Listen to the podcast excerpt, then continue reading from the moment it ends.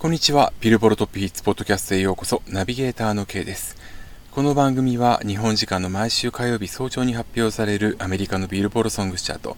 そして毎週水曜日の午後に発表されるビルボロジャパンソングスチャートのトップ10、さらには注目曲を紹介します。今ヒットしている曲やヒットするための戦略についてお伝えする20分のプログラム、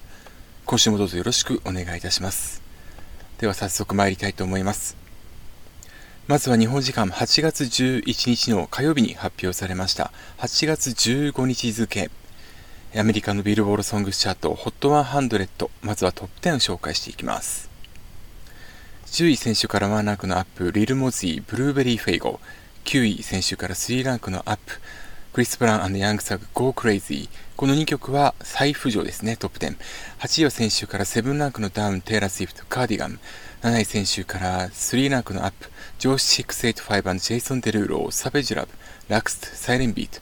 6位初登場ビリー・アイリッシュマイ・フューチャー5位先週から3ランクのアップセイント・ジョン Roses 4位先週から1ランクのアップザ・ウィーケンド Blinding Lights 3位先週と変わらずジャック・ハーロウ featuring ダ・ベイビー、トリー・レーンズ and リル・ウェイン What's Poppin。2位先週と変わらずダ・ベイビー featuring ロディ・リッチ Rockstar。そして1位は先週から6ランクのアップ、初の頂点になりました。ハリー・スタイルズ、 Watermelon Sugar。以上が8月15日付アメリカのビルボードソングチャート HOT100 のトップ10でした。ハリー・スタイルズ、えー、現在活動休止中の One Direction のメンバーですね。えー、 One Direction、えー、脱退したゼイン・マリク、まあ、ゼインとしてリリースした Pillowtalk 以来となる、えー、1位獲得となりまして、えー、男性グループで、は、えっと、複数の、えー、ソロ歌手として1位を獲得ということになりました。まあ、男女問わずですね、えっと、グループから、まあ、ソロとしてリリースした楽曲が、まあ、複数名で1位となったという例では、ビートルズが一番最初なんですけれども、ちなみにビートルズは4人全員が、えー、首位を獲得するに至っているんですけれども、えー、10組にも満たないんですよね。まあ、その中で、えー、ワンダイレクション元、もしくは活動休止中のメンバーが、え、今回1位を、複数1位を取ったということになります。で、このハリー・スタイルズなんですけれども、ウォーターメロンシュガー、えっと、トップ10ヒットを続けていたんですが、まあ、今回いろんな策を取って、えー、1位に躍り出たということになります。ちなみに先週1位だったテイラー・スウィフトなんですが、カーディガン、えっと、先週はですね、初登場のタイミングで、えー、1位になるべく、まあえー、少なくとも2つ策を取っているんですけれども、その策というのが、まずはフィジカル施策と、このプロ、えー、ポッドキャストで何回も言ってるんですけれども、要は、えっと、フィジカル、カセット、レコード、シングル CD、要は形のあるもの、目に見えるものですね。こちらをリリースして、えっと、それが届くのは後日なんだけれども、買った瞬間からダウンロードができるということで、えっと、そのフィジカルは買った段階から、それからそのデジタルの、えっと、ポイントを稼いで、ダウンロード指標を押し上げるという形を取りました。で、さらに、えー、テイラー・スウィフトこのカーディガンの別バージョンをリリースしたことで、日本では合算は別なんですけれども、アメリカでは、えー、リミックスだったり、100円追加だったりっていったバージョンが合算されることによって、あのこのカーディガンはストリーミング指標を押し上げたと。えー、ラジオもそうですね、えー、っと押し上げたということになりまして、まあ、この結果、1位になったということになりますが、まあ、その反動があって今回8位にダウンをしているということになります。で、一方で、今回のハリー・スタイルズ・ウォーターメロン・シュガーも実は複数の施策を行っているということで、まずダウンロード。えー、これは先週から614%も大きく、えー、上昇して6万3000を獲得しまして、この指標を制しています。やはりこれはフィジカル施策が影響しているということで、えっと、カセットだったりレコード、えー、こちらの方を販売して、まあ、後日、このフィジカルが届くのとは別にダウンロードが即時にダウンロードできるようになりまして、まあ、これによって売り上げ伸ばしたのみならず、以前は結構見られていたんですけれども、このウォーターメロンシュガーの、えー、ダウンロードがですね、基本今アメリカダウンロードは99セントだったと、えー、今日記憶してるんですけれども、これを69セントでリリースしたということも影響していると。しかもこれアメリカのビルボードの記事で、えー、言及していて結構これおって思ったんですがこのウォーターメロンシュガーの、オリジナルバージョンとインストゥルメンタルも今回安くして販売しているということであの今インストって結構売られるようになって日本でもですね目立ってきているんですよね。最近はあの平井大さんが代表曲のインストバージョンをリリースするっていうのが、えっと、これ収録する前の日、8月12日にアナウンスされていて、あなるほど、インストバージョンって結構出てきてるなぁなんていうふうに実感しているんですけれどもね、あのヒゲダンとか坂井優さんも出してますので、あのー、こういった、まあ、インストバージョンも含めた、えー、安価販売ということによって、え、っとダウンロード、売り上げを伸ばしたということになります。で、ストリーミングは先週から1%下がってはいるんですけれども、ある意味これ微減にとどまったと言えそうで、えっと、ミュージックビデオ、これ3月かな？に、えっと、撮られて、まあ、要は、えっと、コロナ禍前に撮られたっていうことが言及されているミュージックビデオの、えー、いわゆる舞台裏、ビハインドシーン、こちらのビデオが公開されたり、それから、えっと、ロスト、えー、失礼しました、 Lost Tour Visual と、 Lost Tour Visual と題したミュージックビデオが8月3日に公開されています。で、この8月3日という日が、実はアメリカにおいてですね、Watermelon、スイカ、えー、スイカの日というふうに、まあ、えー、制定されているんですね。 National Watermelon Day と。で、この National Watermelon Day という、えー、ハッシュタグがこの日にトレンド入りしたこともおそらくは Watermelon Sugar に影響をしたんじゃないのかなというふうにアメリカのビルボードの記事では出てまして、これ結構面白いなと思うんですが、まあおそらく、あ、ナショナルウォーターメロンデーだからウォーターメロンシュガーをかけようというラジオも増えたんじゃないかと。まあそれがラジオやプレイにおいて前の週から8%、えー、増えまして、えっ、ー、と、この指標で2位まで上昇してきているっていうのは結構注目すべき点じゃないかなというふうに思います。まあ、これによってですね、さっきあの、冒頭でも言ったように、活動休止のワンダイレクションの中では、えー、先に脱退したゼイン・マリックのピロートーク以来となる1位獲得になりまして、えー、グループから複数名が首位獲得曲を放ったという形となります。次週なんですけれども、このウォーターメロンシュガーが、まあ、どの位置にとどまるかというのはちょっと注目なんですが、えっと、まあ、この中で大きな、今回躍進につながった大きな要因として考えられるのがフィジカル施策ということなんですけれども、このフィジカル施策は主に2つのタイミングで行われていて、1つは、えっと、 cardigan だったり、まあ、あと、例えば、アリアナ・グランデとジャスティン・ビーバーの Stuck with U ですとか、それから、6-9とニッキー・ミナージュの Trollz ですとかに見られるように、解禁のタイミングで一緒に行われるパターン。で、それと今回のハリー・スタイルズの Watermelon シュガーでしたり、それから、えっと、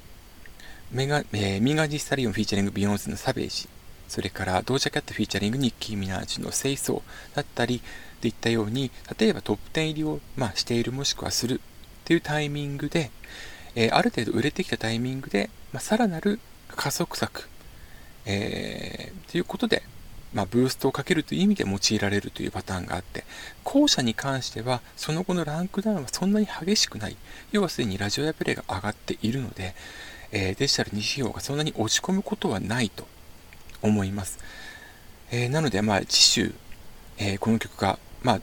下がったとしてもトップ10から落ちるということはまず考えにくいとは思います。はい。えっと、一方でですね、来週1位を獲得するんじゃないかとも言われているのが、カーディー・ビーの久々の新曲である WAP なんですけれども、これ WAP と読むのかな？ちょっとその辺すいません。ちょっと、えー、きちんと調べてなくて申し訳ないんですが、このカーディー・ビーのこの WAP なんですが、WAP、フィーチャリングにミーガン・ジー・スタリオンなんですね。で、これがあの今、Spotify で大ヒットをしていまして、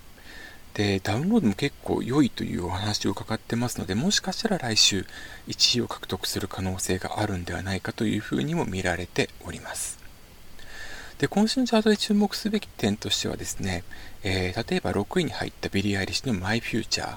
こちら、の、集計期間が今回ですね、ストリーミングは31日、先月31日の金曜日から、ダウンロードもそうですね、それからラジオエアプレイは、えっと、8月の3日の月曜日からなんですけれども、このマイフューチャーのリリースは7月30日、木曜日でした。まあですので、えっと、今週が1週間丸々、えー、全指標カウントされた初の週になるんですけれども、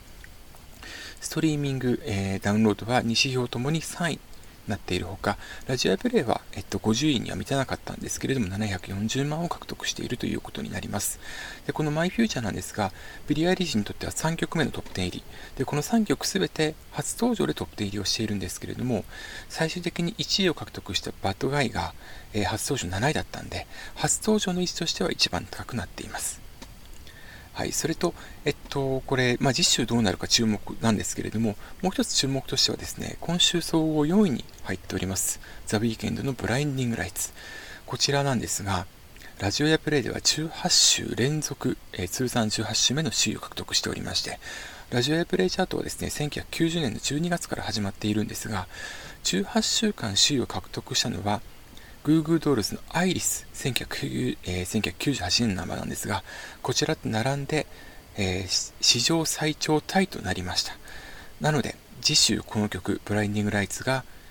えー、単独の最多記録となるか、こちらも注目です。で、えっ、ー、と、今週このラジオやプレイチャート2位が、えっ、ー、と、先ほどもお伝えしましたハリー・スタイルズのウォーターメロンシュガーなんですが、こちらとの差がまだまだあるんですね。750万この差がありますんで、これ埋められるかどうか、ちょっとこれは難しいかもしれません。来週、えー、ブラインディングライツ金字塔を打ち立てることができるか、こちらにも注目したいと思います。というわけで、えー、以上が8月15日付、アメリカビルボードソングスチャート HOT100 からトップ10でした。それでは、続いて日本のチャートに行きたいと思います。こちらは8月12日水曜日に発表されました8月17日付、えー、最新チャート HOT100 からまずはトップ10紹介していきましょう。10位先週と変わらずリサ・グレンゲ。9位選手からワンランクのダウンあいみょん裸の心。8位先週から43ランクアップ米津玄師レモン。7位先週から6ランクのダウン首位から転落です。嵐海斗6位先週と変わらず20迷宮ハッピー。5位先週から2ランクのダウン8香水。4位先週から10ランクのアップ。オフィシャルヒーダニズムハロー。3位先週から6ランクのアップ。米津玄師関連。2位先週と変わらず夜遊び夜にかける。そして1位は初登場。あ失礼しました先週は100位未満でしたセクシーゾーンのラン以上が8月17日付、日本のビルボールジャパンソングスチャート HOT100 からトップ10の紹介でした。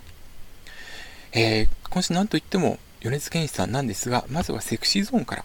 えー、遺跡第一弾シングルとなるランなんですけれども、ドラマ主題歌ですね。こちらが1位となりました。シングル CD セールスは、え、前作キリンの子から9万枚以上売り上げて、え、高くなっているんですけれども、注目すべきはですね、この、えっと、シングル CD セールスに関しては、前作の157.8%だったのに対して、ポイントは171.6%となっています。これですね、ラジオやプレイの高さ、それから、えっと、今回移籍したことによってユニバーサルの中にレーベルができたということになるんですけれども、えっと、ユニバーサル、キングプリンスも在籍しているんですが、動画再生指標、こちらの方が100位未満なんですけれども加算されているってことも特筆すべき内容です。あと、ルックアップがですね、今回、えっと、前作の4倍という話がですね、チャート分析されている方の中から出てきておりまして、まあ、これも今回1位獲得の、まあ、躍進の大きな理由となっているというふうに思われます。えっと、こういった、まあ、えっと、まあ、動画再生は今回からになるんですけれども、えっと、基本ジャニーズのアーティストに関しては、えー、ダウンロード、それからサブスクというのが行われていませんので、えっと、既存の指標というものが、まあ、かなり充実しているという形となっております。はい。えー、それから2位の夜遊び夜にかけるなんですけれども、今回初めて2万ポイントを突破しています。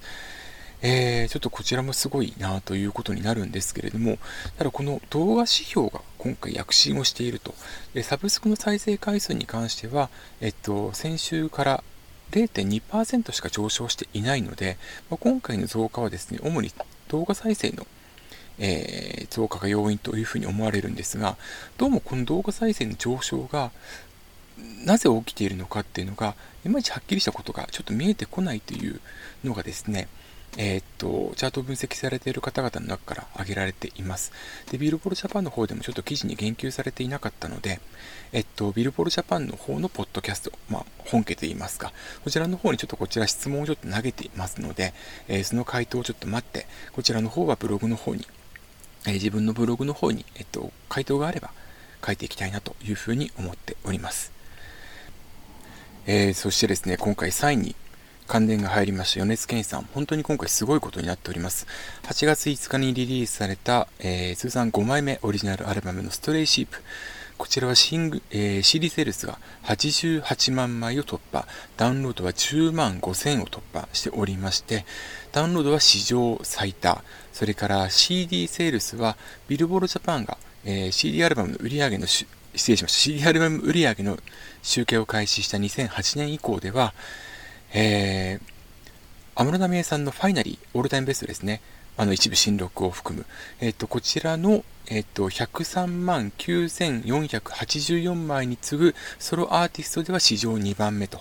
なります。で、さらに、総合ポイントに関しましては、えっと、嵐が2019年夏に獲得した、えっと、ベストアルバム、オールタイムベストアルバムの初週記録に次ぐ歴代2位という風になっております。えー、で、このですね、8月5日なんですけれども、えっと、ネスケンさんのストレイシープのリリースのタイミングで、えー、8名義の作,、えー、作品を含めて、